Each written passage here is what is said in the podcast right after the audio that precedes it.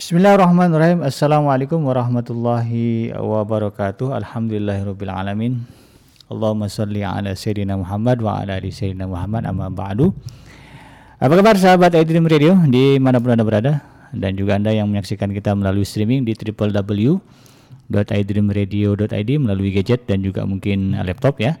Atau Anda menyaksikan kita melalui channel YouTube kita di iDream TV Semoga semua dalam keadaan sehat walafiat dan dijaga oleh Allah Subhanahu wa taala dari berbagai macam musibah, bencana dan juga wabah yang sedang melanda negeri kita.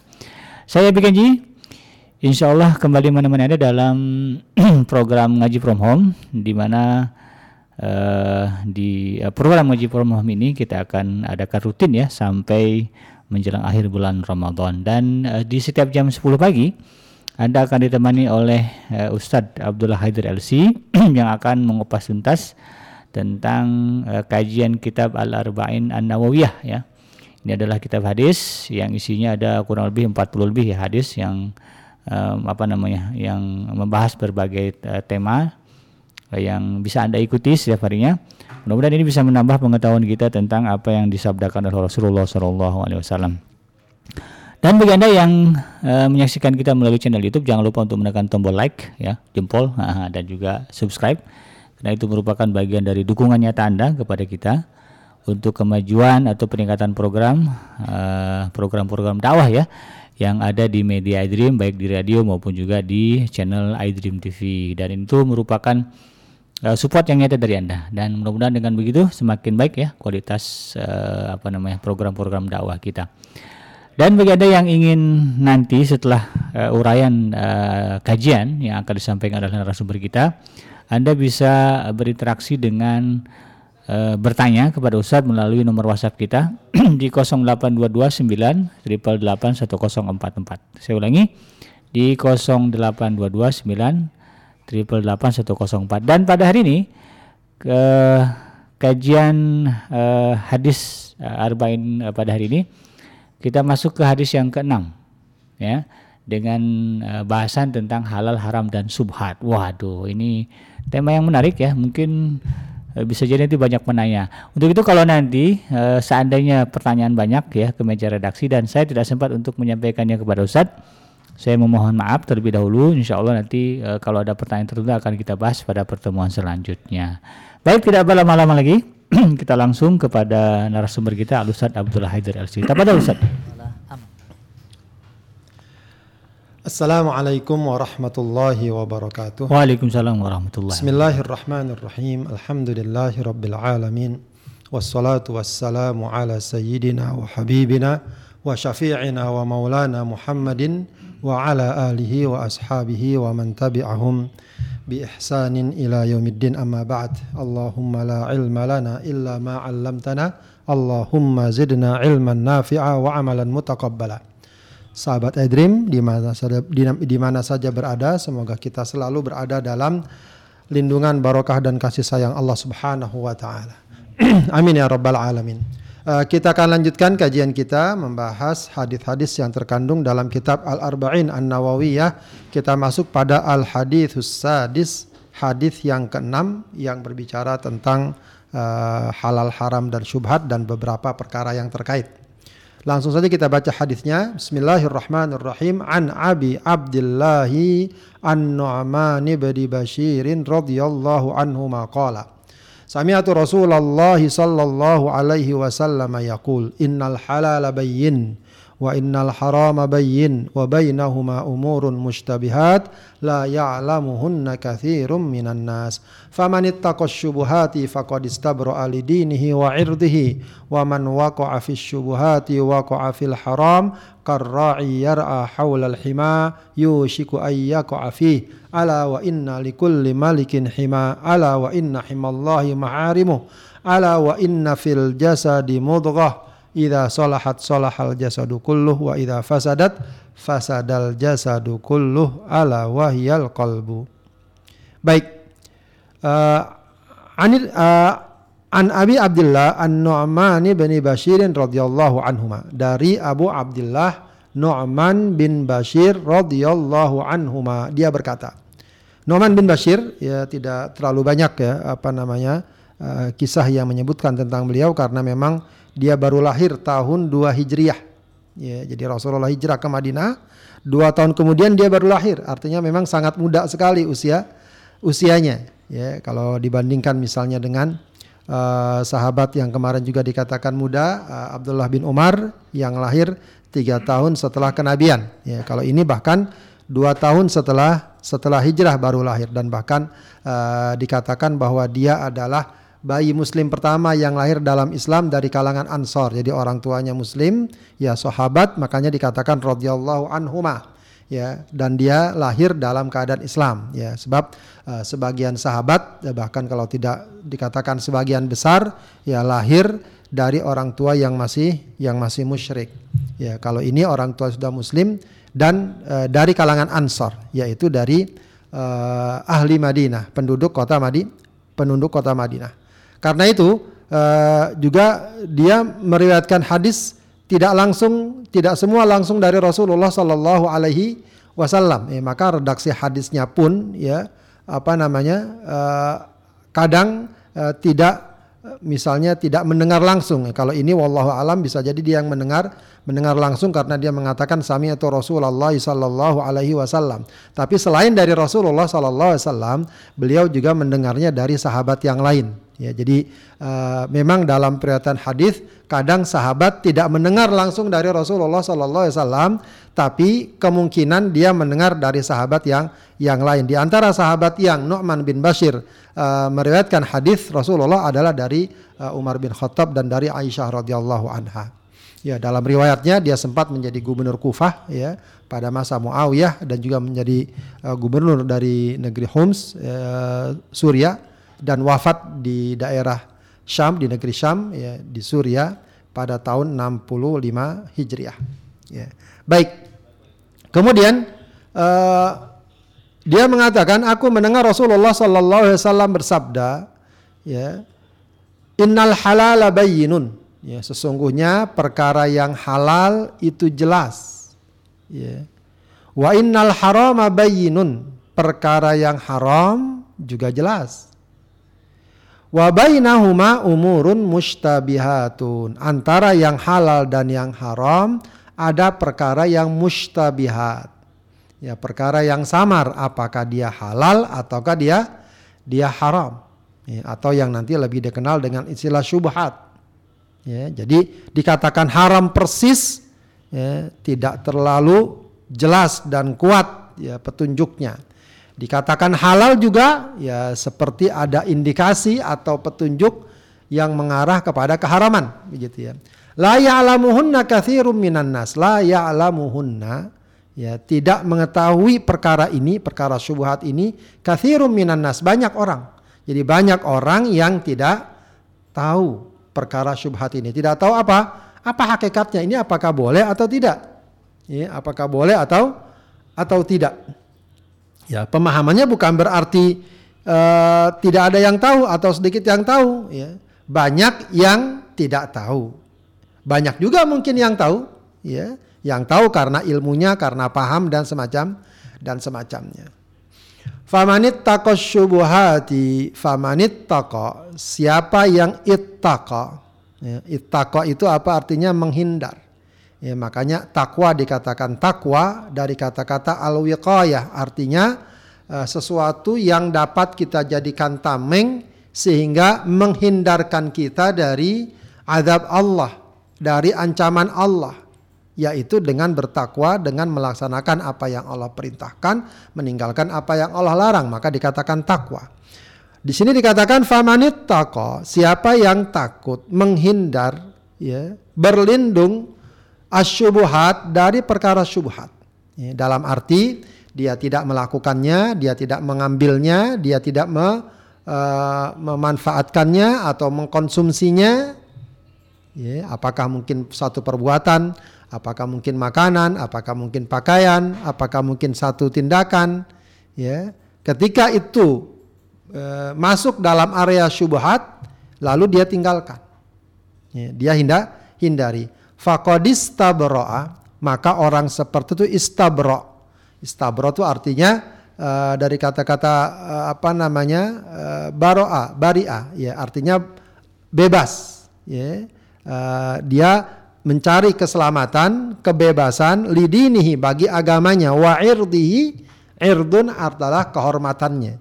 Jadi dari segi agama tentu saja dia akan lebih terhindar dari perkara yang kemungkinan eh, dapat masuk kategori perkara yang haram. Dari segi kehormatan dia terhindar dari kemungkinan tuduhan-tuduhan buruk, penilaian-penilaian tercela karena masuk ke area subhat meskipun itu tidak mutlak dikatakan ha, dikatakan haram. Ya. Waman waqa'a syubhat, tapi kebalikannya, siapa yang e, masuk ke dalam perkara syubhat. Ya, perkara yang tadi samar tadi. Waqa'a haram. Ya, maka dia akan masuk ke dalam perkara yang diharamkan. Ya, dia area syubhatnya dia masuki.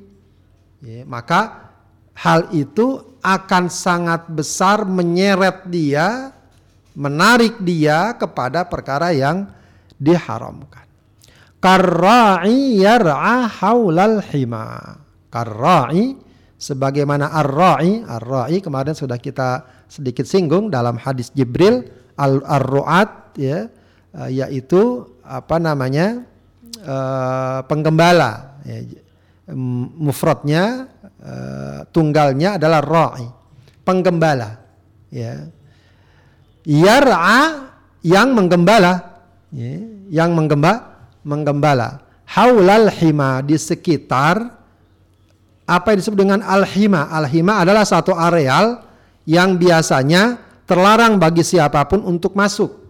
Ya, dengan segala ketentuan yang ada, dilarang masuk area ini.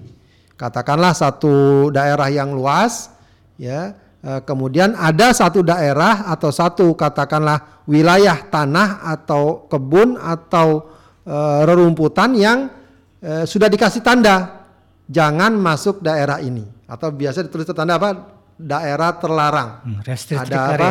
Cot strip merah. Yeah. ya. Nah itu eh, namanya alhima. Nah tentu saja ada batas kan antara daerah terlarang dengan daerah yang tidak terlarang. Nah batasnya ini ya, kalau dalam pendekatan halal haram syubhat dia adalah perkara syub perkara syubhat. Ya perkara syubhat. Nah, penggembala yang menggembala di daerah batas ini yushiku ayyako afihi. Maka ya dia nyaris akan masuk ke dalamnya. Ya, artinya tinggal selangkah lagi masuklah dia. Ya. Sehingga apa namanya? itu yang kemudian dikatakan uh, waman wako afi syubuhati wako afi haram sangat mudah sekali atau sangat mungkin sekali dia masuk ke dalam daerah larangan tadi karena dia mendekati batas tersebut. Ala wa inna likulli malikin hima. Ketahuilah setiap raja, raja, biasanya penguasa raja, itu biasanya ada saja daerah wilayah yang orang lain nggak boleh mah, nggak boleh masuk. Daerah yang dilarang. Ya, apakah mungkin kebunnya, tanahnya, gedungnya dan semacamnya. Ala wa inna himallahi maharimu. Ketahuilah daerah larangan atau kalau mau diistilahkan ada daerah yang di mana menjadi uh, daerah larangan orang untuk memasukkannya kalau bagi Allah Subhanahu wa taala adalah maharimu perkara-perkara yang telah dia tetapkan keharamannya.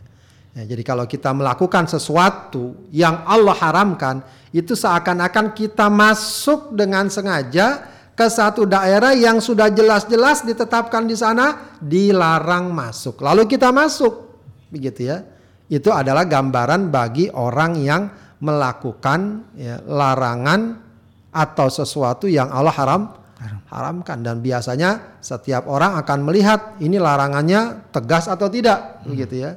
Ini yang punya larangan siapa? Oh ternyata yang punya larangan apakah uh, seorang penguasa besar, seorang katakan jenderal dan seterusnya. Dia tentu akan menjaga diri kalau dia tahu siapa yang melarangnya. Ya, mestinya hal itu akan lebih besar sikapnya ketika dia tahu itu merupakan larangan Allah karena kebesaran dan kemuliaan Allah. Kemuliaan Allah. Ala wa inna fil jasadi mudghatan. Ketahuilah ya dalam setiap jasad dalam dalam tubuh manusia itu ada mudghatan. Ya, mudghah. Mudghah kemarin sudah kita bahas juga dalam hmm. hadis keberapa itu? Dalam hadis ketiga kalau tidak salah. Ya, inna ahadakum yujma'u khalqu fi batni ummihi arba'ina yawman nutfatan thumma 'alaqatan thumma 'alaqatan mithla dzalik thumma mudghatan misla dzalik. Ya, sepotong daging, ya, seukuran tadi kunyahan seseorang seseorang. Mudghah. Ya. Dalam setiap jasad tubuh ada mudghah, ada segumpal daging kalau biasanya diistilahkan. Hmm. Ya. Idza salahat salahal jasadu kulluh. Kalau segumpal daging ini baik, maka baiklah seluruh tubuh seseorang. Wa idza fasadat fasadal jasadu kulluh. Dan jika daging segumpal daging ini buruk, maka buruklah tubuh seseorang ala wahiyal kolbu. Ketahuilah bahwa segumpal daging adalah al kolbu. Ya, al kolbu memang penafsiran dan e, penerjemahannya bisa dari dua sisi, bisa dari sisi zohir materi ya, yang disebut al kolbu itu sebenarnya jantung. Hmm. Jadi kalau kita kadang-kadang mengatakan al kolbu itu hati, ya memang hati cuma itu dari sisi e, pemaknaan yang non materi. Hmm bahasa. Ya. Kalau dari segi fisik yang namanya kolbu itu jantung. Hmm, bukan Jadi, liver. Bukan, hmm. bukan liver. Iya, iya. Ya, kalau liver itu kabit. Kabit. Bahasa. Kabit. Ya. Jadi kalau orang punya penyakit jantung hmm. itu maradul kolbi. Maradul kolbi. Iya. Sa bukan sakit hati. kalau kita bilang sakit hati. Iya. Tapi kalau sakit jantung maradul kolb. Oh, Masya Allah. Ya, jantung karena memang jantung tentu saja sangat uh, sentral dalam diri seseorang seorang. Meskipun makna al-qalbu juga lebih sering diartikan uh, dalam arti uh, bagian dalam diri manusia yang memang sangat mendasar, yaitu memang diartikan hati. Ya, diartikan sebagai jiwa, diartikan sebagai ruh yang menjadi uh, inti dari kehidupan seseorang.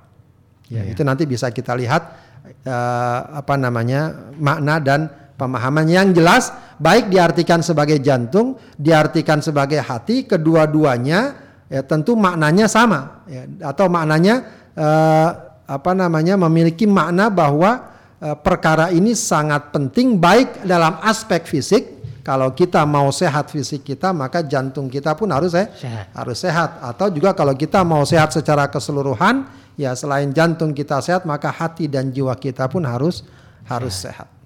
Baik. Uh, Rawahul Bukhari wa Muslim. Hadis riwayat Bukhari dan dan Muslim. Baik. Uh, seorang ulama Abu Daud As-Sijistani mengatakan tentang hadis ini, "Innal Islama yaduru ala arba'ati ahadith." Ya, Islam itu berputar, berporos pada empat hadis. Jadi ada empat hadis Ya memang kadang-kadang banyak para ulama menyebutkan ada tiga hadis yang menjadi poros Islam, ada empat hadis. Ya itu biasanya untuk menggambarkan tentang hadis-hadis tersebut memang uh, sangat uh, sentral, maknanya sangat dalam dan menjadi uh, pokok agama untuk berbagai macam perkara yang yang banyak. Ya, jadi ada empat hadis yang menurut Abu Daud Al-Sijistani itu menjadi apa namanya poros dalam is dalam Islam. Ya, pertama adalah innamal a'malu bin niat. Ya, ini terkait dengan masalah niat, masalah hati yang sudah kita bahas pada hadis perta pertama. Ya, yang kedua ini juga nanti disebutkan. Semua hadis ini disebutkan dalam uh, kitab Al-Arba'in An-Nawawiyah. Makanya Imam Nawawi dalam mukaddimahnya sebagaimana kita katakan, hadis-hadis yang dia cantumkan adalah hadis-hadis yang memang ya menjadi uh, apa namanya kaedah-kaedah utama, menjadi poros utama dalam uh, dalam Islam. Yang kedua adalah min husni islamil mar'i tarkuhu ma la ya'ni. Ya, mening, uh, di antara tanda baiknya Islam seseorang adalah dia meninggalkan apa yang tidak bermanfaat dan berguna baginya. Itu juga nanti akan ada pembahasannya hadis tersebut dan memang juga memiliki makna yang dalam.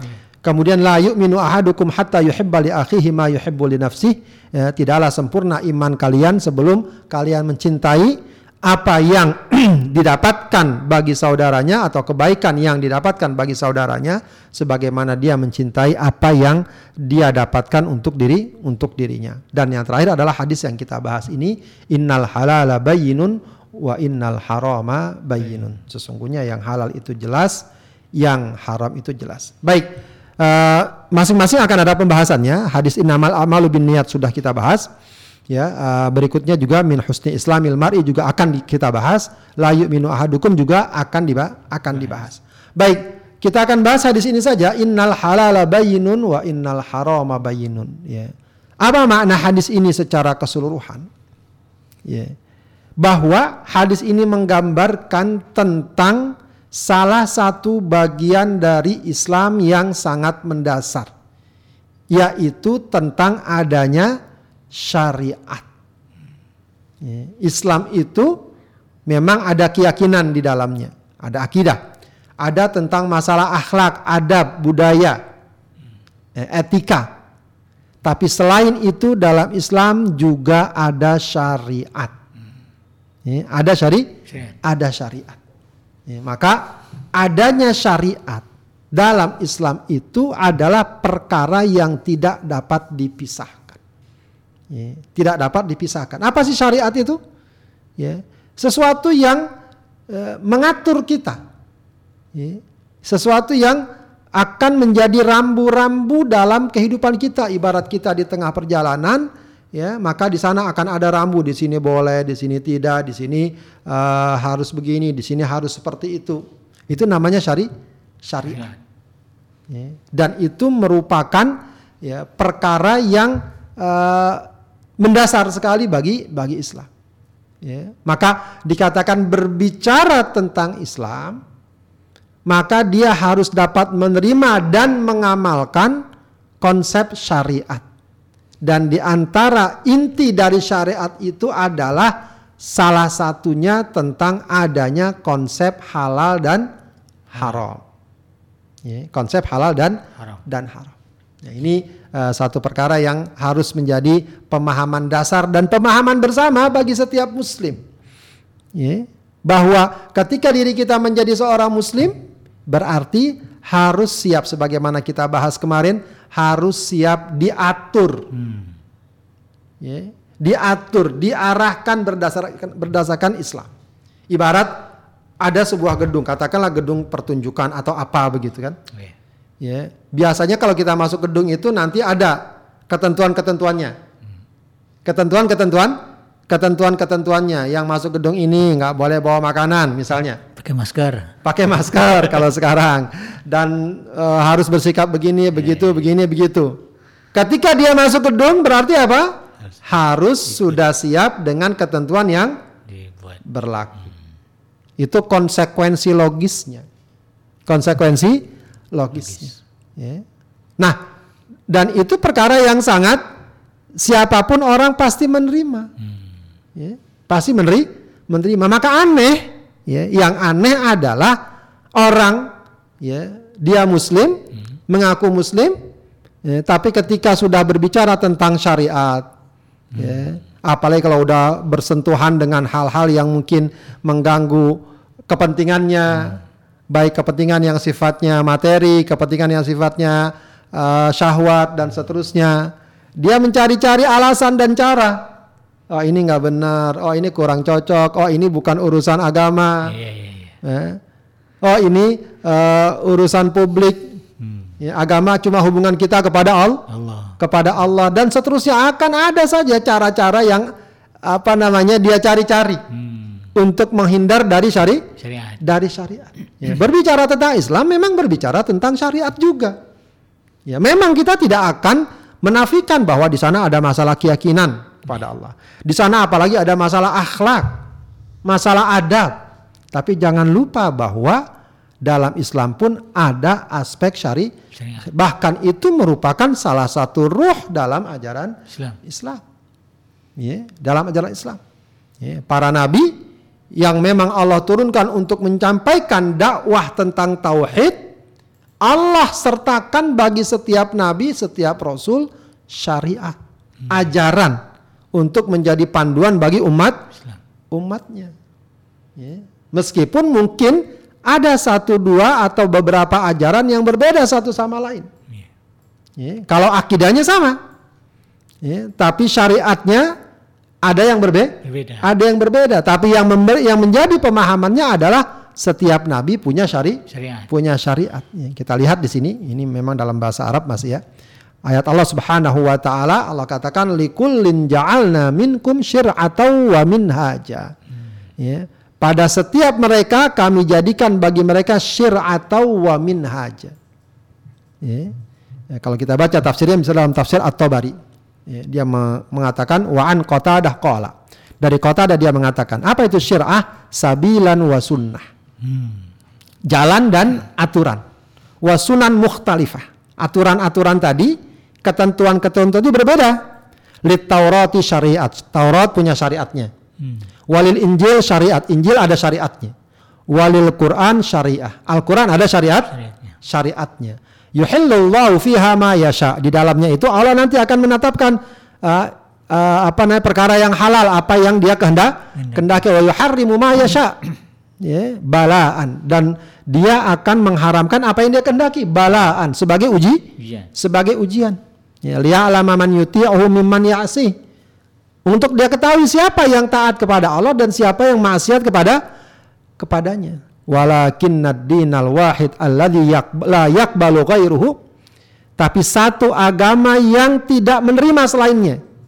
Yaitu apa? At-tauhid wal ikhlasu lillah. Hmm. Tauhid dan memurnikan ibadah kepada kepada Allah alladzi ja'at bihir rusul. Yang dibawa oleh para roh, rasul. para rasul. Jadi ayat ini ini memang uh, harus diingat baik-baik ya, diperhatikan sebab ayat ini juga ada yang ingin uh, apa istilahnya me mengalihkan dengan makna seakan-akan ayat ini ingin memberikan satu pemahaman uh, bahwa Allah menciptakan berbagai macam agama. Yeah. Lalu memilih pada kita silakanlah mau memilih agama ini, agama itu, agama ini. Itu pemahaman yang tidak benar. Ya, seakan-akan Allah meridhoi semua agama yang ada. Yang ada, tinggal kita pilih. Ya. Sebab masing-masing sudah ada syariatnya. Hmm. Itu keliru. Yang benar adalah Allah hanya menetapkan satu agama bagi seluruh para nabi. Hmm. Paham? Ya, ya. Ya. Apa agamanya? Islam. Islam. Ya. Ajaran dasarnya tauhid, beribadah kepada Allah. Kepada Allah. Tapi syariatnya Beda atau sama? Nah, beda-beda. Beda-beda. Ya. Di dalam Taurat ada syariatnya, dalam Injil ada syariatnya, makanya ada disebutkan uh, beberapa syariat yang uh, di kita boleh atau dalam syariat uh, uh, Al-Qur'an boleh, dahulu tidak, bo? tidak boleh. Dahulu tidak boleh.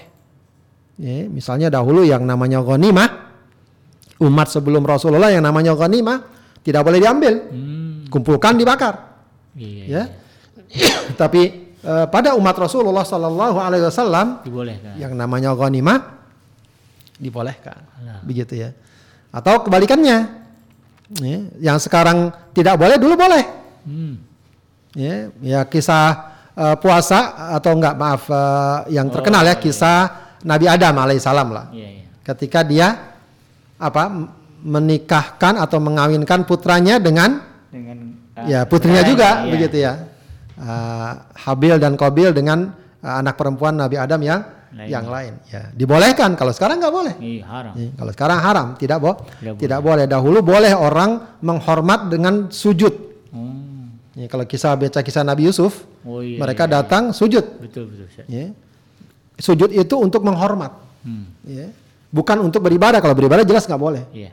Tapi kalau masa dahulu untuk menghormat sujud itu boleh.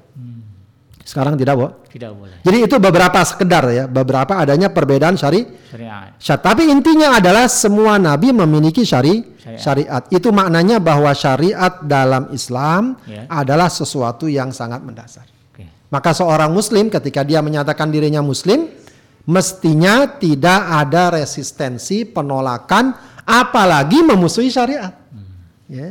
Sebab kadang ya terjadi sikap-sikap dan pandangan yang uh, ya ada semacam sikap alergi yeah. dengan syariat, sikap tidak suka dengan syari syariat. dengan syariat dan lain sebagainya dengan berbagai macam alasan dikatakan memaksakan, melanggar hak asasi manusia, oh, iya, iya. masuk ke ranah publik dan lain sebagainya.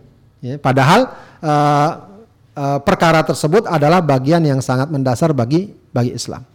Baik, kita langsung berbicara syariat Islam itu ini maksud dengan syariat Islam adalah syamil, menyeluruh integral. Ya, ada dua aspek syariat yang sangat mendasar yaitu ibadah dan muamalah. Hmm. Ibadah adalah terkait dengan masalah hubungan kita kepada Allah Subhanahu wa taala, termasuk ajaran syariat ya salat, ya puasa, ya zakat, ya haji dan seterusnya. Tapi jangan dikira bahwa itu urusan kita dengan Allah saja. Nah, ini yang juga harus menjadi catatan. Oke. Ya, sebagian orang uh, memang menerima kalau sholat, kalau puasa, ya, kalau haji, uh, berzikir itu mereka terima. Tapi giliran sudah berbicara tentang masalah muamalah karena aspek syariat yang adalah masalah muamalah, masalah kehidupan keseharian kita.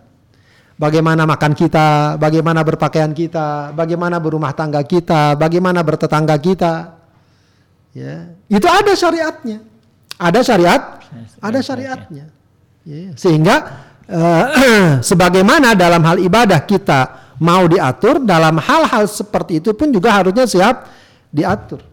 Ya, meskipun biasa dalam bab muamalah itu ruang lingkupnya lebih luas dan luas, tapi ada batasan, Batasan. ada batasannya. Ya, jangan kemudian orang mengatakan ah, ini masalah pribadi, jangan ikut campur. Ya, agama jangan masuk dalam wilayah misalnya ruang publik, ruang pribadi dan lain sebagainya. Tidak. Ya. Uh, kalau kita lihat juga bagaimana Rasulullah Sallallahu Alaihi Wasallam, Rasul bukan hanya memperhatikan bagaimana sahabat sholat, bagaimana sahabat uh, zakat, dia memperhatikan bagaimana sahabat masalah jual beli, masalah jual belinya. Ada sahabat yang melakukan praktek jual beli, oh ini nggak benar. Hmm. Nah, itu masalah muamalah, karena memang ada syariat, Syariat. ada syariatnya. Ya, ada sahabat dalamnya masalah dalam masalah berpakaian, dalam masalah misalnya pakai perhiasan ditegur dan seterusnya karena itu memang ada syariat, Syariatnya. ada syariatnya. Ya, ini yang uh, kemudian harusnya kita uh, kita pertegas dan kita pahami masalah masalah ini bahwa ketika kita menerima Islam, kita pun selain beriman kepada Allah dan sebenarnya ini pun tak lain merupakan konsekuensi keimanan kita kepada Allah. Iya. Konsekuensi keimanan kita kepada Allah mestinya menuntut kita untuk menerima syariat al- Allah. syariat Allah. Ya, dan masya Allah kalau kita perhatikan syariat Allah itu, ya kalau kalaupun ada sebagian orang mengatakan "Ah, nggak benar, nggak sesuai, eh, melanggar hak asasi dan lain sebagainya, akan kita dapatkan. Ya, di balik syariat Allah itu Allah menyediakan kebaikan-kebaikan buat ki- Buat kita. buat kita. Sehingga masalah syariat ini sebenarnya yang juga harus kita pahami bukan cuma urusan pahala dan dosa. Ya, kalau kita menutup aurat, kita bakal dapat pahala. Kalau kita nggak menutup aurat, kita dapat Dosa. dosa. Mestinya tidak hanya dipandang seperti itu, Oke. ya. Juga harus dipandang sebagai bagian dari upaya yang akan mendatangkan kebaikan bagi kehidupan kita. Ya, kalau kita menutup aurat akan mendapatkan kebaikan-kebaikan dalam hidup, baik yang kita sadari atau ti atau tidak. Ya. Kebalikannya kalau kita nggak menutup aurat, ya, cepat atau lambat akan menyebabkan berbagai macam keburu Burukan. keburukan. Ya, selalu akan ada hikmah di balik syariat yang Ada. yang ada. Mungkin yang sangat terkenal sekarang itu masalah makanan halal. Hmm, ya, iya, dulu kan orang sering diributkan, ngapa sih dilarang ini? Kenapa dilarang segala macam? Hmm. Sekarang ketahuan ya. Ternyata ada, ya, bahwa ketika seorang makan apa saja yang dia mau, Hmm. eh, dapat menimbulkan bahaya yang sangat Besar. besar. Ya, ternyata bukan hanya buat dirinya. Ya, kalau kita lihat sekarang masalah wabah penyakit menular ini yang sangat terkenal ya COVID-19 Iya. itu banyak sekali analisa yang menyebutkan karena sumbernya dari makanan-makanan yang tidak terkontrol Iya. iya. hewan-hewan yang sebenarnya bukan untuk dikonsumsi Iya. hewan-hewan liar ya hewan-hewan liar yang eh, menjadi eh, dikonsumsi kemudian menimbulkan penyakit kemudian Menular. menyebar yang asalnya cuma menular antara hewan menjadi Antara ya, manusia. antar manusia. Ya, itu artinya apa? Eh, bagaimana syariat mengajarkan kepada kita aturan yang sebenarnya memberikan manfaat bagi Kita. kehidupan. Baik. nah, eh, hadis ini berbicara tentang syariat dalam aspek muamalah. Ya, memang dalam aspek muamalah. Ya, eh, sehingga memang perbincangannya itu banyak terkait dengan halal haram ya dan nanti tambah lagi syubhat. Iya. Ya, kalau aspek ibadah biasa perbincangannya wajib, ya, Iya. eh, sunnah, begitu ya, haram, makruh, begitu ya. Eh, meskipun ada juga sih irisan-irisannya. Ya. Baik, eh, jadi ada tiga perkara dalam hadis ini yang Allah Subhanahu Wa Taala sebutkan. Pertama adalah perkara halal. Ya. Ya, perkara halal ini dalam muamalah adalah merupakan dasar dalam hukum muamalah. Ya, para ulama dahulu memberikan satu kaidah al aslu alal asya al ibahah. Ya, asal dari hukum segala sesuatu hukumnya boh boleh. Selama tidak ada dalil yang mengharamkannya. Oke. Jadi untuk masalah halal nggak butuh dalil. Iya. Ya, misalnya ya kalau sekarang makan durian lah. Durian halal apa haram? Halal. Kalau dibilang halal mana dalilnya? Oh iya. Nggak perlu ditanya. Iya iya iya. Ya. Dalilnya adalah tidak ada Yang mengharamkan. yang mengharamkannya. Gitu saja sederhananya. Siap, siap. Jadi kalau dilihat dari sini sebenarnya perkara yang Allah halalkan itu sangat ba Banyak. sangat banyak. Perkara yang Allah halalkan sangat banyak karena tidak butuh dalil ya secara spesifik yang menunjukkan bahwa dia halal. Iya, Cukup dia dikatakan atau tidak ada petunjuk atau dalil yang menyatakan dia haram maka dia ha- Halal. dia halal. Oke. Ya. Begitu. Kemudian perkara yang jelas kehalalannya tidak boleh dinyatakan haram. Ya. Walau atas nama takarrub kepada Allah. Afwan. Silakan. Ya, jadi jangan sampai orang mengharamkan apa yang sebenarnya Allah halal Halal kan? halalkan. Kalaupun dia mungkin tidak melakukan atau tidak misalnya mengkonsumsi sesuatu, jangan kemudian dia katakan haram. Misalnya bagi dia atau dia katakan durian itu haram, nah, itu nggak boleh. Tapi kalau ada orang nggak suka itu urusan dia, Iya, iya, begitu iya, ya. itu urusan dia. Nggak boleh seseorang mengharamkan apa yang halal. Oke. Dalam Al-Quran Allah katakan dalam surat Al-A'raf ayat 32 Kul man harrama zinatallahi allati akhraja li'ibadihi wat tayyibati minar rizq Kul hiya lilladzina amanu fil hayatid dunya khalisatan yaumal qiyamah Katakan siapa yang mengharamkan perhiasan Allah yang Allah keluarkan untuk hambanya. Ya. Orang-orang nyari uang, nyari apa dia bilang haram nyari uang. Itu nggak boh? Nggak boleh. nggak boleh. Ya. Eh, bahkan Allah katakan itu adalah eh, kebaikan yang Allah Subhanahu wa taala keluarkan untuk hambanya berupa rizki. Ya. Dan ya maaf eh, kul hiya lilladzina amanu bahkan dikatakan itu adalah untuk orang yang beriman fil hayatid dunya bahkan untuk orang yang beriman dalam kehidupan dunia Ya, jadi kalau dilihat ayat ini sebenarnya sebenarnya orang yang eh, paling layak untuk mendapatkan harta yang banyak itu orang beriman. Karena di tangan orang beriman harta yang banyak akan bermanfaat Bermanfaat. bermanfaat. Ya, tentu saja dengan keimanan yang benar.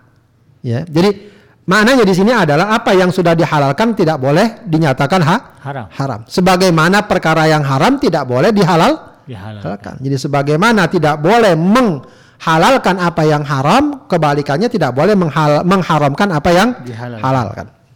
Perkara yang halal lebih banyak dari yang haram agar tidak mudah seorang beralih kepada perkara yang haram kecuali sangat darurat. Jadi eh, perkara yang halal itu banyak, mudah, enak begitu ya. Kadang-kadang orang memang senangnya cari yang haram. Makanan yang halal pasti lebih bah, lebih banyak dari yang haram.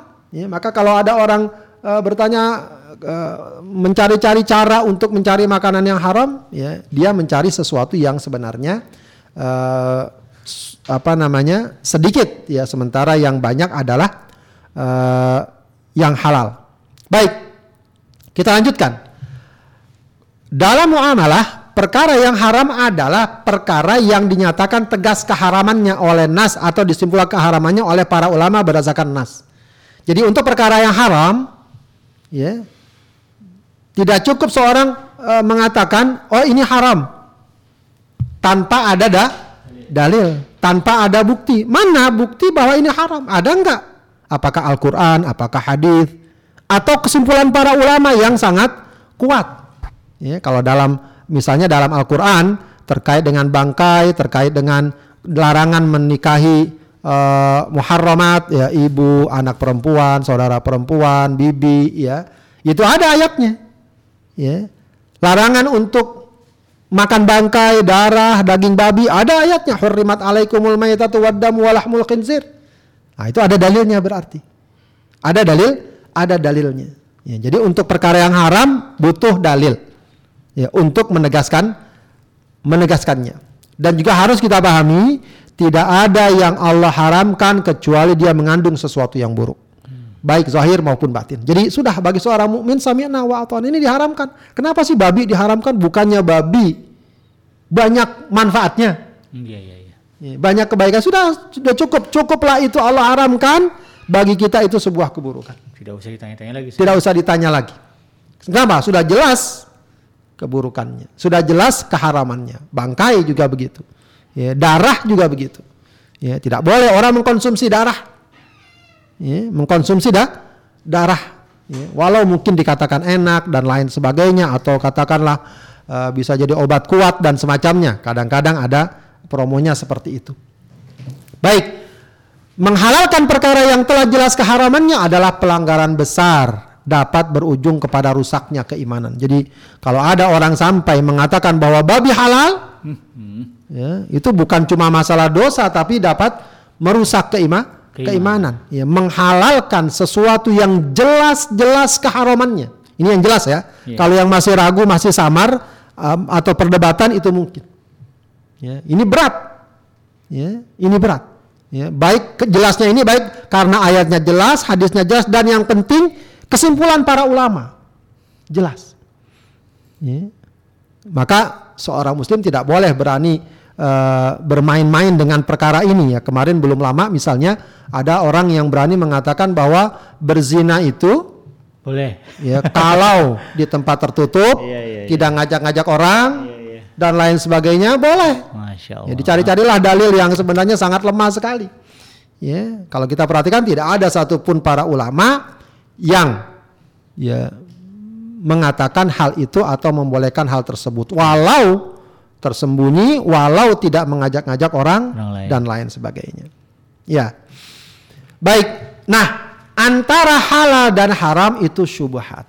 Ya. Apa syubhat? Perkara yang tidak jelas keharamannya. Apakah karena dalil diperdebatkan? Karena dalilnya diperdebat, diperdebatkan ataupun petunjuk dalilnya diperdebatkan. Jadi dalil kalau dalam masalah hukum itu ada namanya uh, yang disebut dengan apa namanya uh, uh, petunjuk atau dalil atau disebut apakah qat'iyatu subut atau zonniyatu subut ya misalnya kalau qat'iyatu subut dalilnya sudah jelas, ayatnya benar ini, hadisnya sahih. Nah, itu namanya qat'iyatu subut. Dalilnya sudah jelas. Ini tidak, dalilnya diperdebatkan. Yeah. Terutama hadis misalnya. Hadis ini sahih atau tidak? Nah, itu nanti akan jadi menimbulkan perdebat. Kalau yang bilang sahih dipakai itu hadis. Hmm. Kalau menurut kami nggak sahih, makanya nggak dipakai. Itu namanya uh, dhanniyatu subut. Jadi uh, dari dalilnya sendiri diperdebatkan. Nah sekarang bukan boleh jadi dalilnya benar. Oh ini hadisnya sahih. Tapi petunjuk dalilnya, namanya disebut dilalah atau istidlalnya, diperdebatkan. Hadisnya memang benar ini. Tapi apakah kesimpulannya diharamkan atau boleh? Begitu ya. Apakah kesimpulannya diwajibkan atau sun? Atau sunnah? Ayatnya sama, dalilnya sama, tapi pemahamannya berbe berbeda. berbeda. Bagi sebagian orang yang paham ilmu segala macam dapat segera menyimpulkan oh ini yang benar. Tapi bagi orang yang nggak paham bingung dia nanti kan. Yeah. Ya, uh, ini benar yang mana yang benar? Ya. Nah, sepanjang itu masih agak samar di dalamnya, paling tidak bagi seseorang atau bagi siapa pun ya yang memang kadang-kadang dialami oleh uh, banyak orang, ya itu masuk dalam perkara perkara syubhat. Bagaimana agar selamat? Menghindari perkara syubhat adalah jalan yang selamat. Hmm. Ya, jalan yang selamat. Ya, termasuk perkara syubhat yang juga sering disebutkan adalah apa saja perbuatan atau mungkin bahkan tempat yang sangat dekat sekali dengan perkara yang diharamkan. Misalnya tempat-tempat maksiat, tempat judi, tempat prostitusi. Kita ke sana walaupun niatnya bukan untuk melakukan kemaksiatan. Yeah. Itu termasuk mendatangi tempat syub syubhat. syubhat. Ya.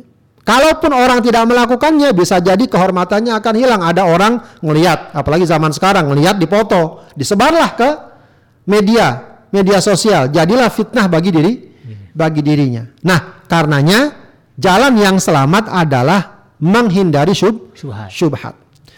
Maka kebalikannya, kalau seseorang terbiasa melakukan syubhat, akan mengantarkannya kepada perbuatan yang haram. Artinya dia uh, berani, ketika berani akan mengantarkannya kepada perkara yang haram. Dia punya tugas. Ya tiba-tiba ada uang datang, ya, sebagai, dia sebagai petugas atau pejabat. Ini uang apa? Ya, hmm. Ya, dari segi gaji enggak ada gaji. Ya, dari tugas enggak ada tugas segala macam. Ini uang apa? Ya. Di, dibilang haram pun belum tentu juga misalnya. Iya. Ya, daripada dia ini dia tidak terima. Hmm. Ah itu syubhat. Tapi kalau wah ini sepanjang enggak haram terima saja terus. Lama-lama akhirnya akan terbiasa melakukan hal tersebut dan bisa jadi perkara yang haram pun akan dia laku, akan dia lakukan. Begitu ya. Bisa misalnya seperti orang juga datang ke tempat syubhat. Mulanya sih dia nggak melakukan sesuatu. Hmm, nonton. Lihat aja atau pengen tahu begitu. Iya. Lama-lama terta tertarik. tertarik. Maka yang paling selamat adalah meninggalkan, meninggalkan syubhat. Ya. Mak Kenapa? Jika terhadap perbuatan syubhat seseorang dianjurkan untuk meninggalkannya, apalagi yang nyata dosanya, walaupun dosa kecil. Hal inilah yang disebut dengan waro. Jadi memang uh, uh, waro itu atau uh, perbuatan atau sikap waro itu meninggalkan sesuatu yang dikhawatirkan akan menimbulkan bahaya bagi dirinya. Itu waro. Hmm. Bahkan sebelum terjadi. Ya, meskipun disebut para ulama waro yang paling dasar itu yang jelas-jelas meninggalkan yang haram. Itu waro. Hmm. Tapi lebih tinggi lagi dia bukan hanya meninggalkan yang haram, yang syubhat pun dia tinggalkan. Ya. Kalau perkara tersebut dikhawatirkan akan dapat menimbulkan keburukan baginya baik di dunia apalagi di akhir di akhirat. Di akhirat. Ya, maka eh, sifat sikapnya waro itu adalah sikap takut, ya. Sikap sikap takut bukan malah berat bukan malah berani. Yeah. Ya. Maka uh, pertanda ketakwaan seseorang adalah jika dia meninggalkan perkara-perkara yang dibolehkan karena khawatir akan terjerumus pada hal-hal yang diharamkan.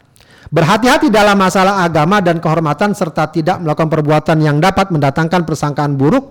Ini juga merupakan perkara yang penting dalam kehidupan. Jadi sedapat mungkin orang menjaga dirinya ya, uh, agar uh, sikap dan perbuatannya ya, tidak mendatangkan persangkaan buruk. Ya meskipun dia mungkin tidak melakukan.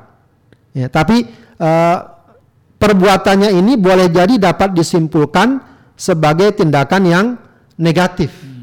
Ya, itu ngapain si fulan ke sana itu? Ya, itu kan dapat menimbulkan macam-macam. macam-macam. Ya. makanya penting setiap orang untuk mempertegas dan memperjelas. Misalnya kalau ada sesuatu yang penting dan mendesak Eh, dia sampaikan kenapa dia berada di sana, kenapa dia melakukan ini uh, dan seterusnya. Di samping dia juga harus menjaga diri, menjaga dirinya.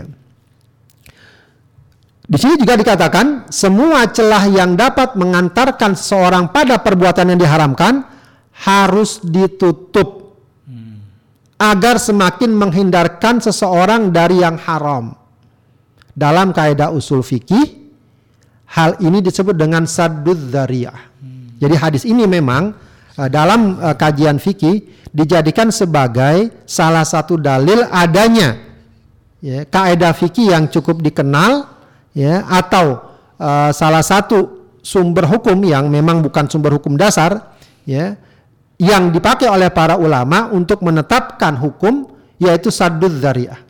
Satu perbuatan yang sebenarnya tidak haram. Hmm tapi perbuatan tersebut dikhawatirkan akan mengantarkan seseorang kepada perbuatan yang haram atau menimbulkan perbuatan perkara yang negatif. negatif. Itu namanya sadud dzariah. Hmm. Ya, sadud dzariah. Ya. Tadi ya, pengembala ini dia mengembala di pematang di batas. Hmm. Itu kan belum belum masuk pematang yang haram kan? Belum, ya. Tapi tindakan dia akan dapat mengantarkan dia kepada perkara yang haram. Yang haram. Ya, ya tadi ya seperti contoh yang gampang tadi, seorang dekat-dekat ke tempat-tempat prostitusi. Ya tidak melakukannya. Tapi perkara tersebut akan kemungkinan besar menyeretnya pada atau paling tidak membuatnya tertarik kepada perkara-perkara yang Haram. diharamkan. Dari. Maka bisa disimpulkan misalnya ke tempat tersebut mendekati tempat tersebut tidak dibolehkan. Hmm. Karena apa? Karena dapat mengantarkan seorang kepada perkara yang diharamkan. Dalam Al-Quran ada juga perkara ini yang cukup dikenal dalam surat Al-An'am ayat apa namanya eh, 108 Allah katakan wala tasubbul ladzina yad'una min dunillah fayasubbullah adwan bighairi ilm dan janganlah kalian memaki sembahan-sembahan mereka yang disembah selain Allah Ya. bukan karena sembahan selain Allah itu benar. Allah larang Ya. Kenapa fayasubbullah adwan bighairi ilm karena kalau kalian lakukan hal itu mereka akan memaki Allah akan menghina Allah Menghina Allah. bighairi ilmin ya, tanpa pengetahu pengetahuan. Satu lagi dalam hadis ini yang juga sangat penting ya Rasulullah kaitkan permasalahan tentang halal haram ini dengan masalah hati. Ya, di mana eh, perkara halal haram ini itu akan mudah dan ringan kalau hati orang bersih, bagus, tentu bersih dengan keimanannya kepada Allah Kepada Allah. kepada Allah. Ya, Yang repot memang kalau perkara halal haram ini dihadapi oleh hati yang telah keruh dan hati yang telah sakit. Walau dia mungkin pintar lain sebagainya, ya, maka perkara halal haram ini bisa jadi akan sangat berat. Ya, Orang yang mungkin tidak berpunya, tidak kaya, tapi hatinya bersih, dia tahu misalnya ini harta haram, ya, pasti dia akan tinggalkan. Hmm. Ya, itu masalah ha- masalah hati. Iya. Tapi kita lihat bagaimana banyak orang yang ya misalnya korupsi. Iya. Orang yang korupsi biasa punya harta atau tidak? Hartanya. Hartanya banyak atau sedikit? Banyak. Para koruptor. Banyak bisnisnya. Banyak hartanya. Artinya buat apa bagi dia harta yang banyak itu? Iya. Kenapa harus mengambil harta yang Haram. yang haram? Ya itu masalah hati memang. Oke. Ya, masalah ha- masalah hati. Orang berzina, naudzubillah. Hmm. Ya, bisa jadi bukan karena dia tidak punya istri dan lain sebagainya. Betul. Ya, ada orang punya istri cantik pula. Iya. Ya, tapi kenapa dia misalnya Berzina. masih berzina dan sel- selingkuh dan segala macam? Ya, itu masalah ha- Masalah masalah. Maka penting dalam hal ini juga merawat hati kita agar terus eh, disirami dengan keimanan kepada Allah Subhanahu wa taala. Ya, Kalau hati kita baik, insya Allah diri kita secara keseluruhan akan ba akan Tapi kalau hati kita buruk, maka yang terjadi adalah keburukan demi keburukan. Ya, keburukan demi keburukan. Maka eh, dapat disimpulkan di sini bahwa baiknya amal perbuatan seorang pertanda baiknya hati. Sedangkan baiknya hati akan menyebabkan baiknya amal perbuatan. Ini yang juga kita bicarakan kemarin ya. Eh, bahwa hati dan amal ini harus terus berjalan beriringan. Terus kita perbaiki kedua keduanya. Kalau hati kita baik, insya Allah amal kita pun akan Baik. baik. ya. Tapi jangan dibalik ya. Jangan dibalik ya. Amal kita nggak baik lalu kita katakan yang penting hati saya baik. ya. Tidak bisa ya. Karena tanda baiknya hati seseorang adalah amalnya ba baik. amalnya baik. Kalau lihat hadis Rasulullah, idza sholahat sholahal sairul jasadi kulli. Kalau hatinya baik, maka seseorang tubuhnya akan ba baik. Dalam arti dia akan eh, pandai dapat melaksanakan segala ajaran dan ketentuan Allah. Ketentuan Allah Subhanahu wa taala. Ya seorang ulama Mutarrif bin Abdullah kemarin sudah sudah kita singgung solahul qalbi bi solahil amal. Wa solahul amal bi solahin niyah. Baiknya hati ditandai dengan baiknya amal. Ya dalam konsep ini. Baiknya hati ditandai dengan baiknya amal. Ya, jadi orang nggak bisa mengatakan dia melakukan sesuatu yang haram. Dikatakan yang penting hati saya baik bagaimana Anda dikatakan hatinya baik? Anda sendiri telah melanggar syariat Allah. Syariat Allah. Ya. Hatinya yang baik semestinya diiringi dengan amal yang Baik. yang baik.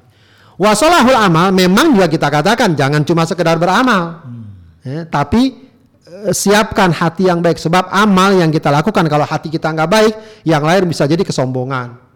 Ya, yang lain nanti bisa jadi apa namanya ingin dipuji dan lain sebagai dan lain sebagainya. Maka sertakan niat yang baik, niat yang baik tentu dengan hati yang dengan hati yang baik. Jadi eh, maksudnya adalah eh, perkara halal dan haram ini biasa terkait dengan perkara-perkara zahir, perkara-perkara yang tampak. Kita diperintahkan untuk taat dan patuh.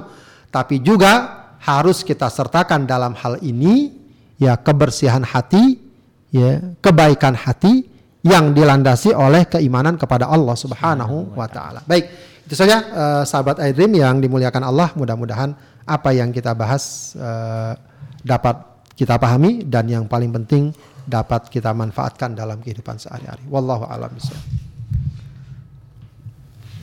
Alhamdulillah jazakallah khair Ustaz atas segala pembahasan dan juga kupasan tentang materi kita pada hari ini di kajian rutin kita di dalam program ngaji from home yang uh, disimak ya oleh sahabat Adim sekalian di gelombang 1044 AM atau juga di streaming melalui www.idreamradio.id dan um, mungkin ya banyak ya sahabat Dream juga yang menyaksikan kita melalui channel YouTube kita di iDream TV dan bagi anda yang menyaksikan kita melalui channel YouTube ya jangan lupa untuk menekan tombol like dan juga subscribe dan disebarkan ya kepada orang lain karena insya Allah dengan begitu akan semakin maksimal pahala yang akan didapatkan.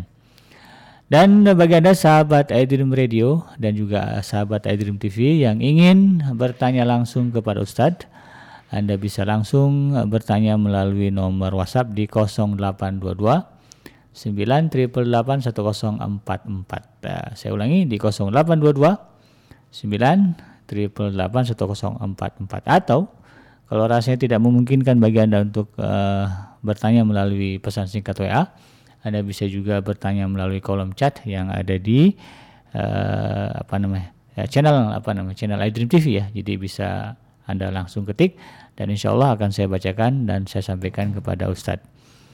Dan mudah-mudahan ya sahabat Dream sekalian uh, ke apa namanya uh, kesungguhan Anda mengikuti pengajian online ini atau uh, edi, uh, program ngaji dari rumah ini dinilai Allah Subhanahu wa taala sebagai amal soleh dan Eh, sebagai sesuatu atau cara dan wasilah bagi kita untuk kemudahan memasuki surganya Allah Subhanahu wa taala.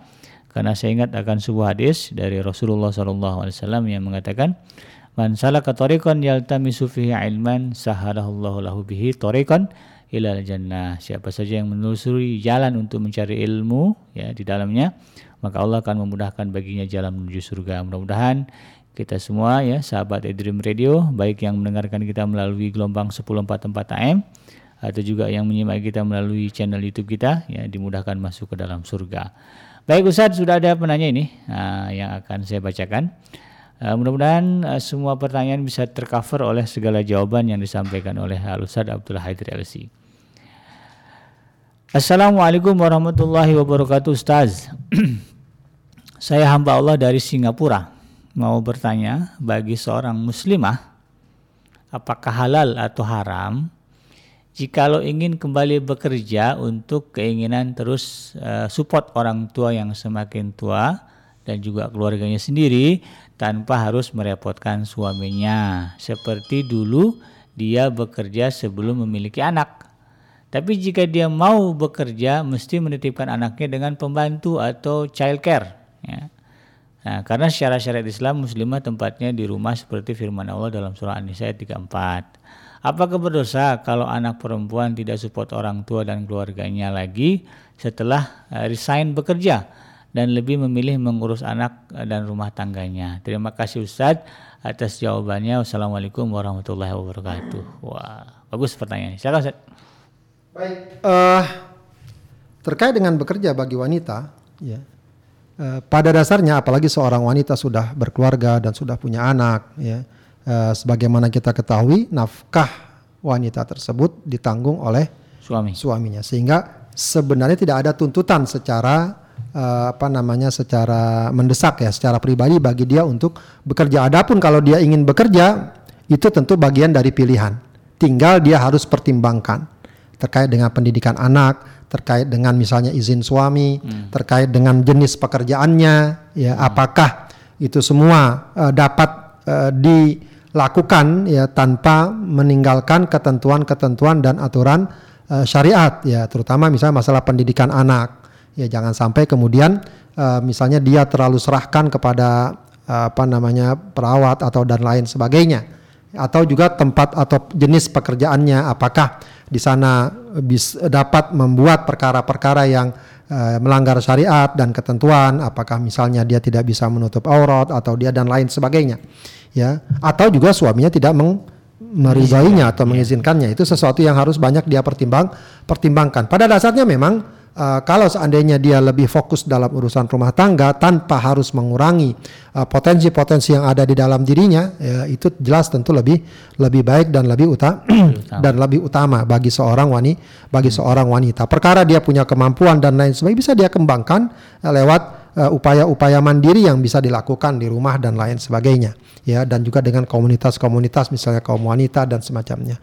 Uh, terkait dengan hal tersebut ya dengan kewajibannya kepada kedua orang tua ya pada umumnya selagi orang tuanya mampu mandiri dan mencukupi uh, kebutuhan dasarnya ya dari segi hukum dia tidak punya kewajiban anak tidak punya kewajiban memberikan nafkah kepada orang tua. Lain halnya kalau misalnya orang tua ternyata tidak punya kemampuan untuk menafkahi dirinya. Apakah mungkin sudah tua atau tidak ada pemasukan sama sekali, maka anak memang punya kewajiban hal tersebut hal tersebut. Tapi memang bagi wanita hal ini cukup erat kaitan nanti dengan izin suami dan seterusnya. Karena itu perkara ini hendaknya lebih bagus kalau dimusyawarahkan dan dibicarakan bagaimana terkait dengan uh, kondisi orang tua yang ada. Kalau dia bisa punya saudara yang banyak ya atau saudara laki-laki dan lain sebagainya, maka tentu dia hendaknya uh, bicarakan hal tersebut terkait dengan uh, kewajibannya kepada uh, orang tuanya ya dan saya yakin uh, sepanjang hal itu dibicarakan dengan baik uh, insya Allah akan ada uh, solusi yang yang ada ya yang dapat uh, dilakukan. Jadi jangan sampai dia merasa dia sendiri yang bertanggung jawab ya. Saudara-saudaranya barangkali juga ada. Kalaupun tidak ada saudaranya ya misalnya cuma dia anak tunggal ya tinggal dia bicarakan dengan suaminya bagaimana solusi yang terbaik untuk melihat hal ini. Insya Allah ketika suaminya bijak maka akan ada uh, kesimpulan-kesimpulan uh, atau keputusan-keputusan yang uh, disesuaikan dengan uh, kondisi yang ada. Wallahu a'lam. Baik untuk uh, saudara penanya atau saudari penanya di nomor WhatsApp tadi dari Singapura ya. Mudah-mudahan uh, jawaban Ustadz tadi bisa dipahami dan bisa memuaskan pertanyaan. Jadi terkait dengan uh, halal haramnya uh, seorang istri bekerja ya nanti lihat dulu ya ada nggak izin suaminya kemudian ada uh, bagaimana jenis pekerjaannya ya kemudian bagaimana tanggung jawab mengurusi anak dan sebagainya juga ini harus diperhatikan barulah bisa diputuskan boleh atau tidaknya. Kalau dengan orang tua tadi saya sudah jelaskan ya. Kalau memang uh, orang tuanya masih mampu ya uh, dan tidak memerlukan support dari anaknya ya tidak ada dosa lah. Kalaupun perlu ya ngomonglah dengan suami begitu kan. Karena kan Anda sudah berada dalam tanggungan suami. Uh, baik Ustaz, nah itu uh, pertanyaan pertama Ustaz. Masih ada lagi pertanyaan berikutnya Ustaz. Ini dari akun YouTube Ratna Kartika. Assalamualaikum Ustaz mau tanya kakak dan adik perempuan yang janda cerai dan tidak punya penghasilan apakah termasuk kaum dua apa hidupnya ditunjang oleh anak-anaknya mungkin maksudnya apa wajib Ustaz, uh, kita, uh, saudaranya gitu kakak atau adiknya untuk mensupport atau memberikan nafkah janda Ustaz. ya uh, kewajiban memberikan nafkah kepada saudara secara umum itu tidak tidak ada kewajiban secara umum ya. E, artinya e, kita tidak diwajibkan memberikan nafkah kepada saudara makanya boleh seseorang mengeluarkan zakat untuk saudara. Oh. Ya, lain kepada kedua orang tua tidak. Oh, kalau orang tua kalau orang tua nggak mampu kita nggak boleh berikan zakat karena kalau ketika orang tua tidak mampu kita wajib memberikan naf nafkah. Wajib memberikan nafkah. Ya, jadi kalau kepada saudara tidak wa tidak wajib. Tidak wajib. Akan tapi tentu saja ya tentu saja ya. Bukan berarti kemudian tidak wajib dia lalu lepas tanggung jawab. Ya tidak masalah wajibnya. Artinya kalau seandainya uh, saudara tidak mampu dan lain sebagainya ya tentu layak sekali kita ban bantu. kita bantu. Ya. Dan kalau ada misalnya harta zakat bisa kita salurkan bahkan seharusnya lebih prioritas kita salurkan kepada saudara saudara, saudara. Ya. Nah kalau kewajiban itu jelas yang paling uh, uh, jelas dan tegas adalah anak-anak anak-anaknya, eh, anak-anak dari saudara tersebut, mereka lah yang punya kewajiban untuk memberikan nafkah kepada orang tuanya. Jadi kesimpulannya, kalau seandainya saudara tidak mampu, ya maka saudara yang lainnya layak dan bukan hanya layak, saya kira wajib untuk membantunya, mm-hmm. wajib untuk membantunya. Kalaupun mereka keluarkan zakat dan zakatnya diberikan kepada keluarga, eh, kepada saudaranya itu boleh, ya yeah. itu boh itu boleh. Tapi memang uh, dari segi hukum tidak berkewajiban memberikan naf Nafkah. nafkah. Jadi baik uh, uh, Ukti ya, Ukti Ratna Kartiga mudah-mudahan bisa dipahami. Jadi Anda sebagai kakak atau sebagai adik ya dari saudaranya yang mungkin cerai atau janda dan tidak uh, punya penghasilan, ya Anda sebetulnya secara syariat tidak memiliki kewajiban ya. Yang wajib siapa? Anak-anaknya ya. Tetapi tentu uh, sebagai seorang muslim uh, uh, harus membantu ya, apalagi kalau berbicara sedekah jangan sampai orang jauh yang nggak kita kenal kita support, nah, sementara kerabat kita kita cuekin aja. Itu tidak boleh. Baik Ustaz, uh, terima kasih atas jawabannya. Mudah-mudahan bisa dipahami. Dan katanya terima kasih Ustaz. Sudah jelas katanya. Uh, kita lanjut Ustaz ke penanya berikutnya. Saya ingatkan lagi bagi Anda yang ingin bertanya bisa langsung menyampaikannya kepada Ustadz ya melalui nomor WhatsApp di 0822 9 triple 1044 atau juga di kolom chat uh, di layar uh, YouTube Anda. Ini juga insya Allah akan saya bacakan dan uh, akan saya sampaikan kepada Ustadz. Dan uh, saya ingatkan juga bagi Anda yang ingin memberikan donasi untuk kemaslahatan video-video dakwah yang ada di iDream TV. Anda bisa menyalurkannya melalui uh, rekening Bank Syariah Mandiri yang ada di layar kaca Anda ini ya. Di nomor 17 eh, 712 3307 776 nah, atas nama Khairul Insan Yayasan. Saya ulangi di 0 eh, di 712 3307 776. Mudah-mudahan itu menjadi sedekah jariah bagi Anda karena uh, Anda akan mendapatkan pahala dari setiap tayangan ya yang ditonton oleh orang yang diambil kebaikannya oleh orang banyak. Inilah yang kita harapkan. Ustaz kita lihat ke pertanyaan berikutnya. Assalamualaikum Ustaz dari hamba Allah. Ya, bagaimana pandangan Ustaz terkait dengan uh, adanya dai uh, atau Ustaz ya yang kemudian uh, berceramah ke tempat-tempat yang berbau prostitusi. Apakah ini satu hal yang dianjurkan atau bagaimana Ustaz? Uh, silakan.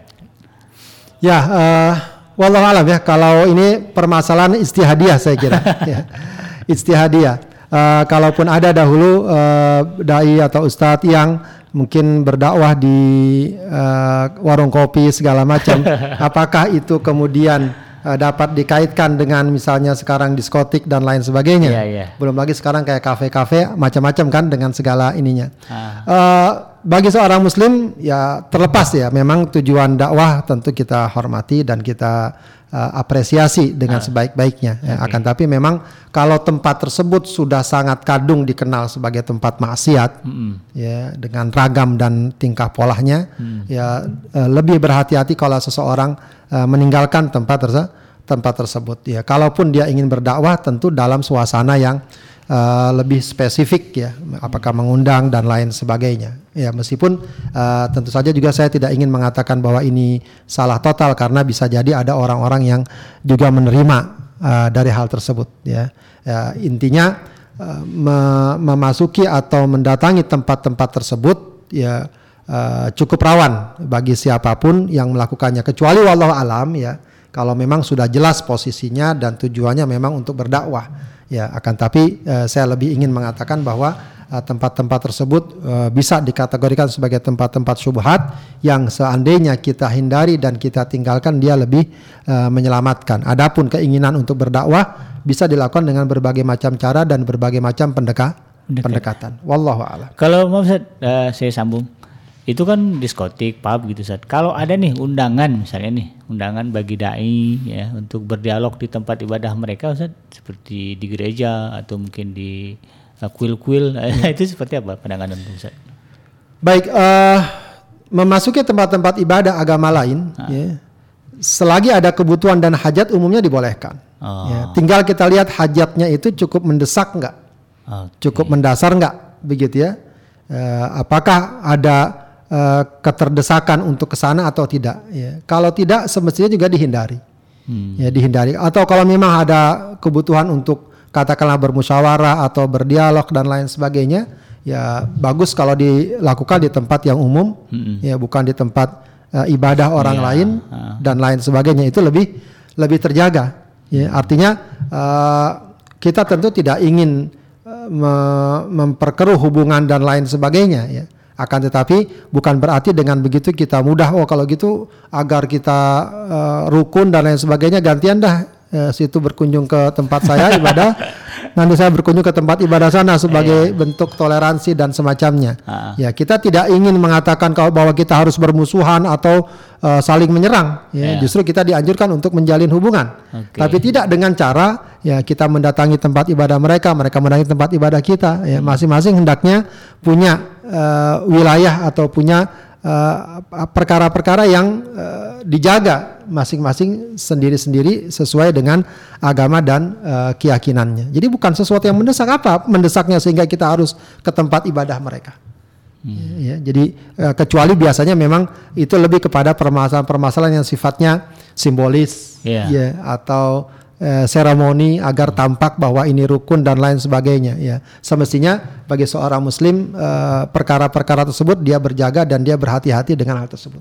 Kalau tempatnya sifatnya netral kemudian berkumpul kemudian mungkin berdialog uh. ya untuk mencari kesepakatan-kesepakatan bersama di tengah masyarakat itu sesuatu yang baik saja. Begitu ya. Apakah itu masuk ke wilayah subhat tadi Walau alam bisa jadi seperti itu. Ya, hmm. Termasuk perkara-perkara yang uh, dapat ya hmm. tabi uh, fakodis tabro ali dini wa irdihi. Artinya orang kalau meninggalkan hal tersebut dia membebaskan dirinya, agamanya dan uh, kehormatan kehormatannya. Oke. Jadi untuk saudara penanya mudah-mudahan ini bisa dipahami ya. Uh, ya kalau ada tempat yang lebih layak lah, yang lebih netral begitu, tidak memihak ke salah satu ya tentu lebih baik. Kalaupun terpaksa ya ini riskan ya karena masuk bisa jadi ini masuk ke wilayah subhat yang disebutkan di dalam hadis yang sedang kita bahas.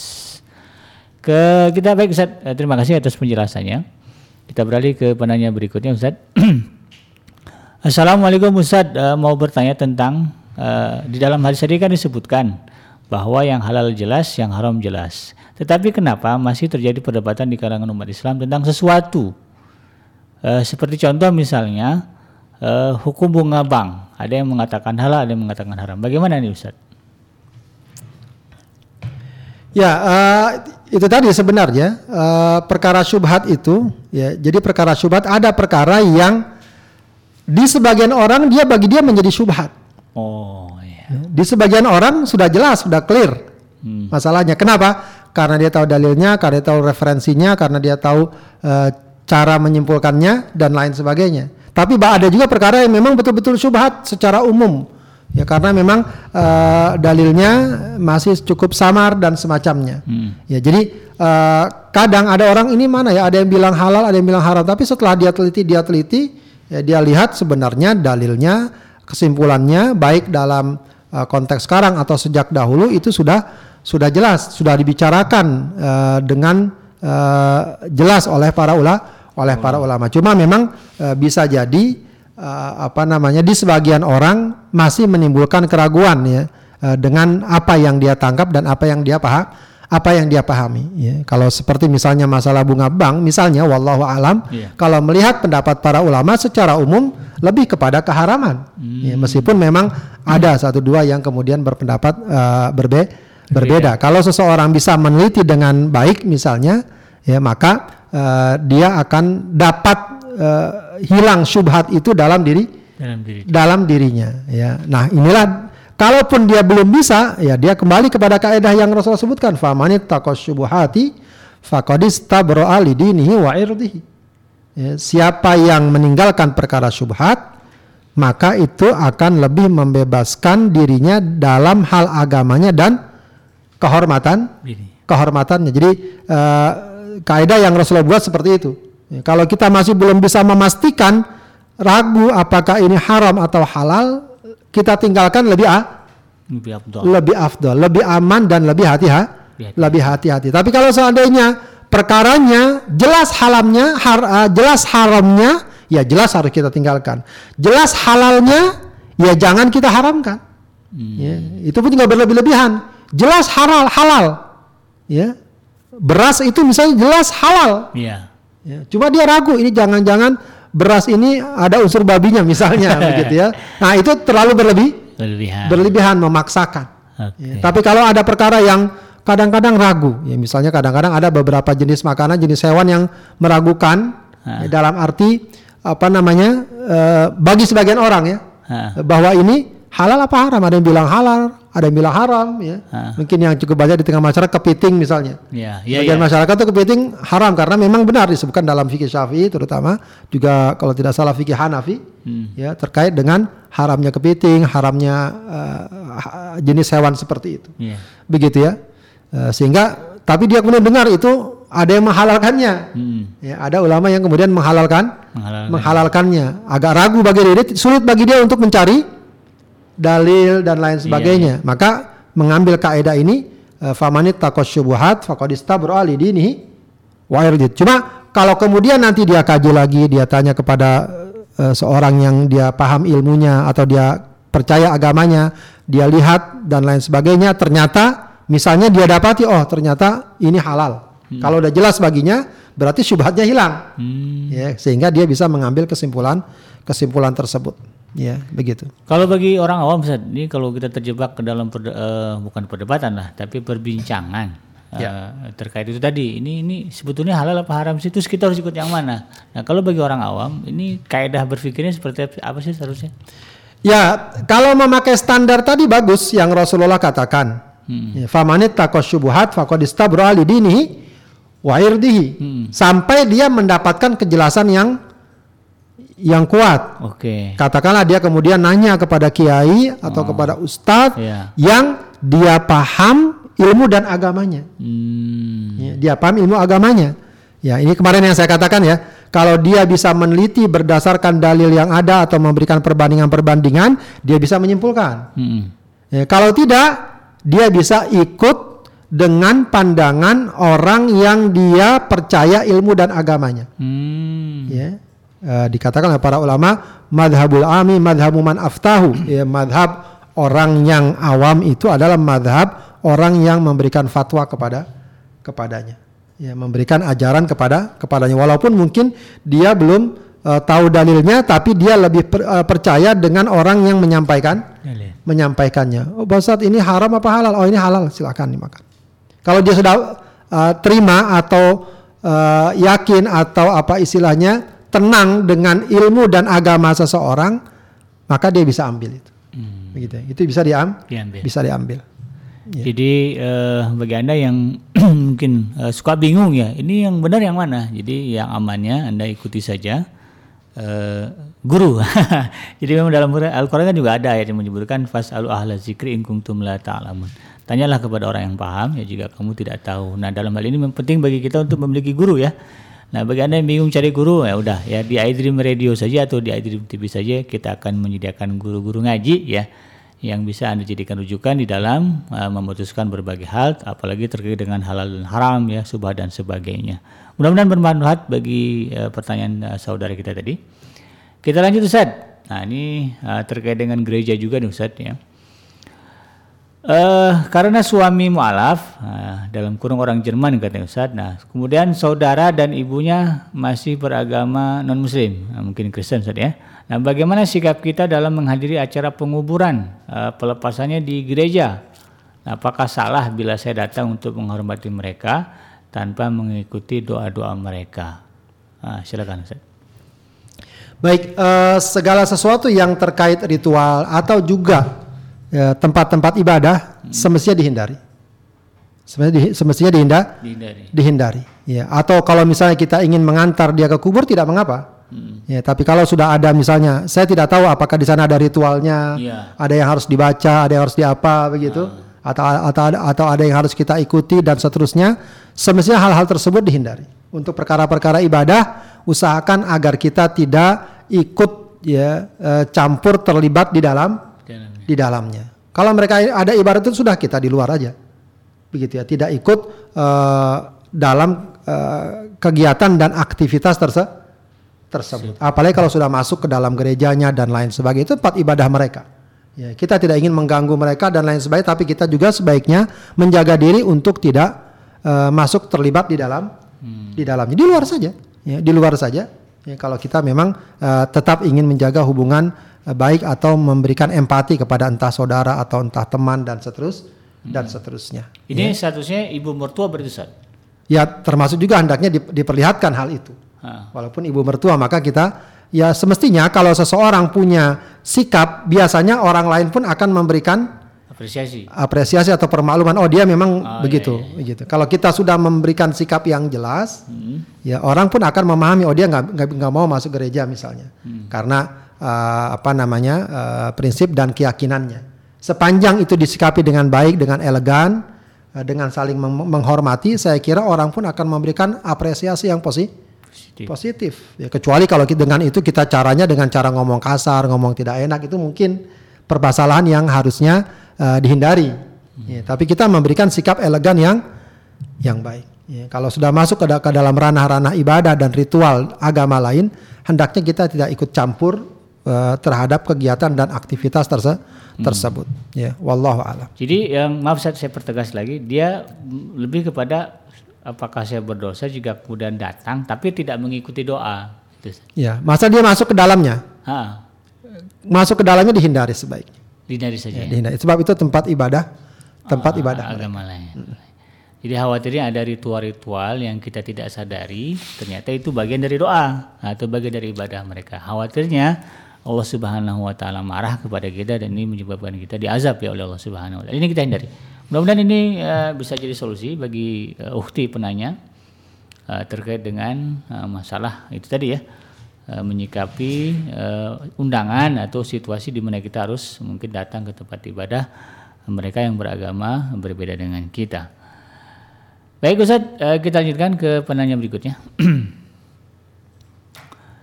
Ini dari nomor WhatsApp di eh, 0412 eh, di Mas sekian sekian Ustaz. Assalamualaikum Ustaz, mau tanya bagaimana dengan alkohol sebagai zat murni yang sering ditambahkan sebagai flavor atau perasa ya mungkin ya atau pe- pengaroma ya flavor di berbagai makanan misalnya di dalam roti, biskuit, es krim dan sebagainya. Biasanya kadarnya 0,5 hingga 1 persen.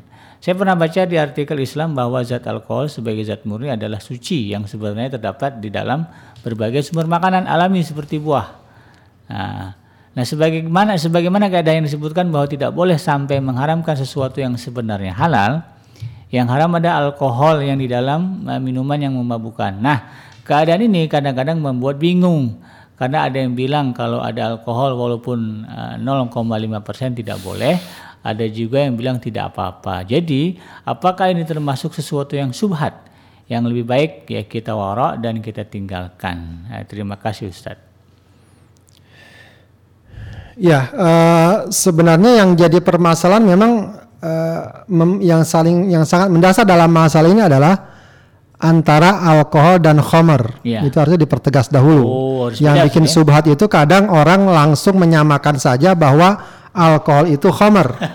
Begitu ya. Iya. Eh, dan khamar eh, atau alkohol itu otomatis dia dikatakan sebagai Homer, sebagai khamar padahal ya tidak mesti yang namanya alkohol itu Homer. Homer ya artinya hom, memang Homer itu umumnya akan mengandung alkohol, Alkohol, ya, ya.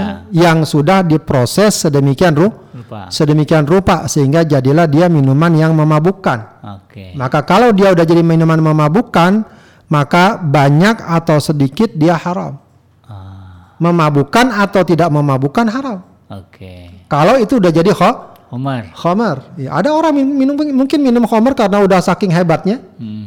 Ya kalau cuma sedikit nggak mabuk. Iya. Ada orang yang karena baru sedikit dia mabuk. Iya, iya. Tapi tetap itu ha Haram. karena udah jadi khamr. Adapun alkohol ya sebenarnya asalnya dia halal. Asalnya halal. Ya, asalnya dia halal kalau terbuat dari barang yang Halal. halal. Oke. Ya, bukan terbuat dari barang yang haram, bukan juga eh, dikatakan dibuat dari pabrik Homer gitu ya.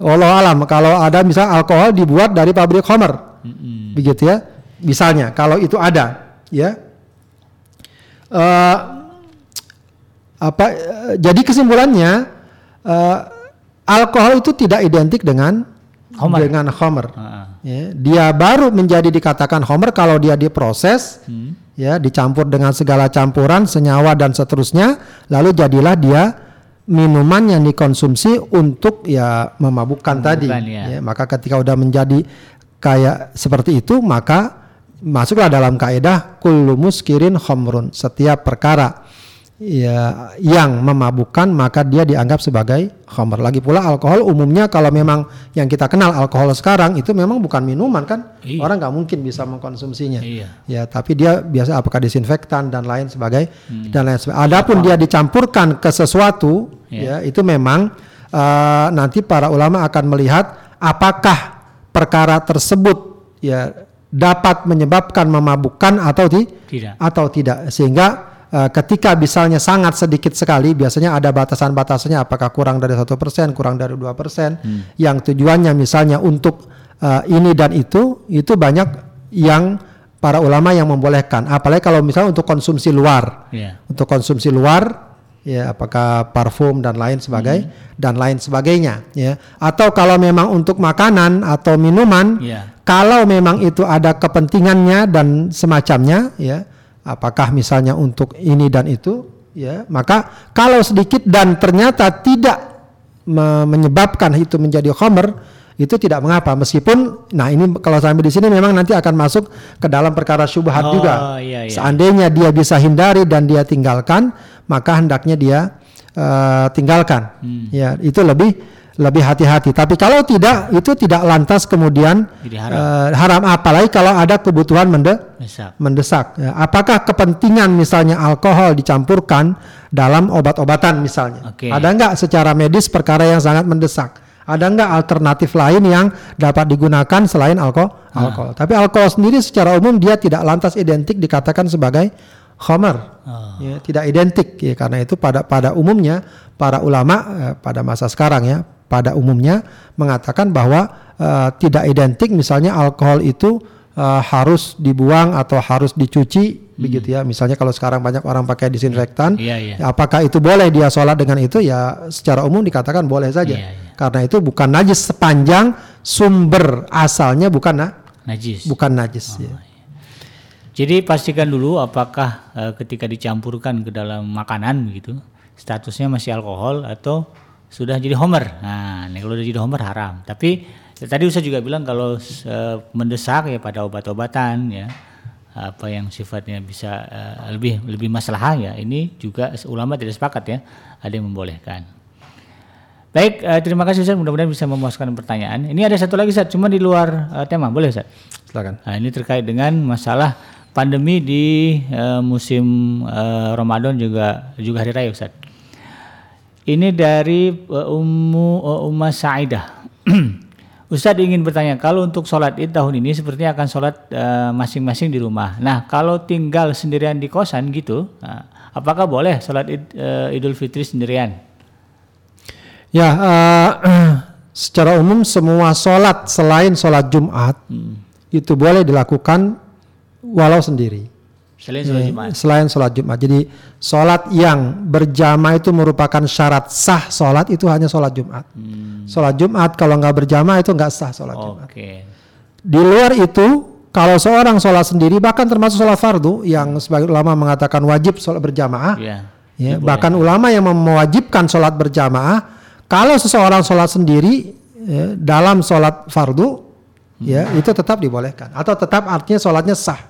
Hmm. Ya, hanya memang ada beberapa sholat yang dianjurkan dan disunnahkan berjamaah berjamaah. Jamaah. Ya, seperti ya tadi sholat raweh, sholat id, sholat kusuf, sholat istisqa itu memang dianjurkan berjamaah Dianjurkan berjamaah. berjamaah. Cuma kalau dia tidak berjamaah boleh. Boleh ya. Boleh sendiri. Makanya orang kalau misalnya ketinggalan sholat id pada kondisi normal, sholat aja di kamar sendiri. Boleh. Oh, Ya, tidak mengapa. Khutbahnya tidak wajib.